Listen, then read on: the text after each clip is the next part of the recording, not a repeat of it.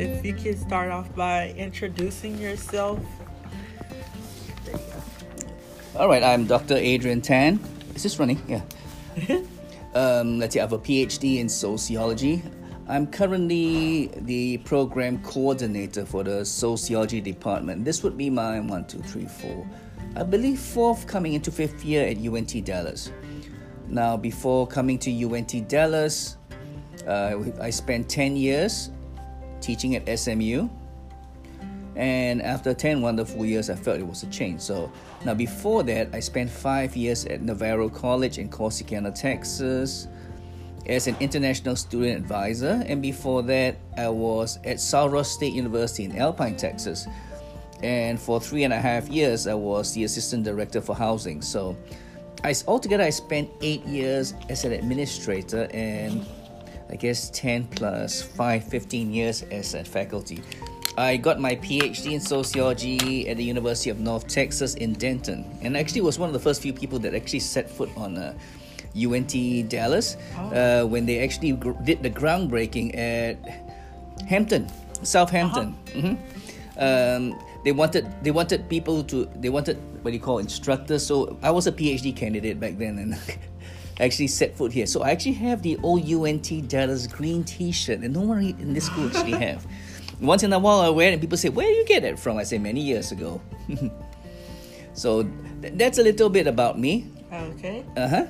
that's cool. Um, so I'm gonna be discussing uh, academic writing. Okay. Okay. Mm-hmm. So, what discipline do you teach in when in sociology? Or what area? Yeah.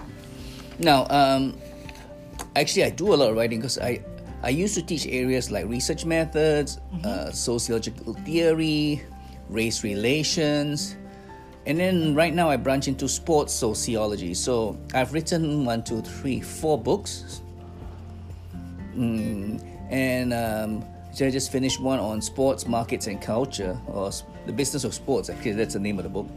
Uh, and actually, it was, but basically, yeah, the, how sports have become a huge multi-billion-dollar industry. Okay. Um, and uh, what is your academic background? Interesting that you ask. um, I got my PhD in sociology. Uh huh. I have a master's degree in international studies. Mm-hmm. Also, one in sociology. Now, before that, I was an English and philosophy major as an undergraduate. So, writing has been something that has always been part of me. Mm-hmm. So, you know, when you're, especially when you're English and philosophy major, you always write papers constantly, constantly. And I had a, a Greek professor, his name is Dr. P, uh, was, uh, well, he, he is, I mean, he's, he's gone now.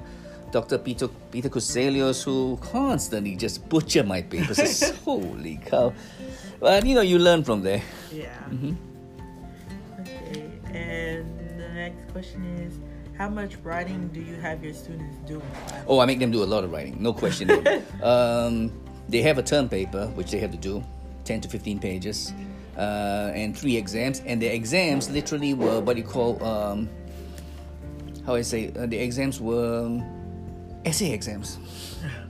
So a lot of reading, a lot of writing in my classes. Okay. And what I try to do is to promote what you call critical thinking. Okay. Mhm. Okay. And uh, um, how much academic writing do you do? As I said, I wrote four books. I mean, I love to write. Uh, I can be what you call OCD at times. I just sit down and keep going. If Uh-huh. there's a topic that I have, I just keep writing on it. So I just go where my passion is.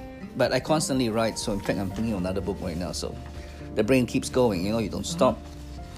But I'm doing a lot of reading first before I actually do any writing. So, like in any topic that you study or anything that you write on, you got to do your due diligence hmm you got to do your research first. So Okay. that's why. I, So you like research writing? Correct. Okay. hmm Um, and how is academic writing in your field different than writing in other fields? Now, in English, especially an English major, I tend to be more affective in the sense that I express my feelings, I express my opinions, I express how I feel and what I see. You know how that goes, you Uh-huh. know? Whereas in sociology, you have to be factual. Uh huh. You know, you, you, you got to engage in what you call factual facts. Um, very little uh, affective, what you call opinions. Opinions don't actually count. So I had to actually learn that being an English writer and then going to grad school in sociology, that was a huge jump. You know, it was like, yeah. because the teacher said, get to the point, you know, get to the point. I don't need all these uh, affective stuff, you know, so. mhm. So that was a big difference. Okay. Mm-hmm. And um, oh, do you mainly use APA, MLA, or APA. APA? APA. Uh, right APA now, all the yeah. time? Yeah, right now, APA. Okay. hmm Um, and what are some specific places that people in your field go to find research? Good question. Especially sociology, you can find information almost anywhere. Um, American Sociological Association websites. Uh, you know, you can find certain journals, a study of American, uh, uh, study of symbolic interaction. Um, I don't read too many journals because usually by the time they get published, they're already what outdated. Yeah. And you have a lot of professors that write much ado about nothing. It's like tell me something that I don't know. So I usually like to read books, um, but what I like to do is look at what you call social history, Mhm. things that are facts, but at the same time I can present them, present them, and, and go from there. Okay. And what are some general tips you would give to your students about how to be successful, how to be a successful writer in your class? Don't waste time. Okay. uh, be sure to read your text first, okay? Because you can't write without substance. yeah.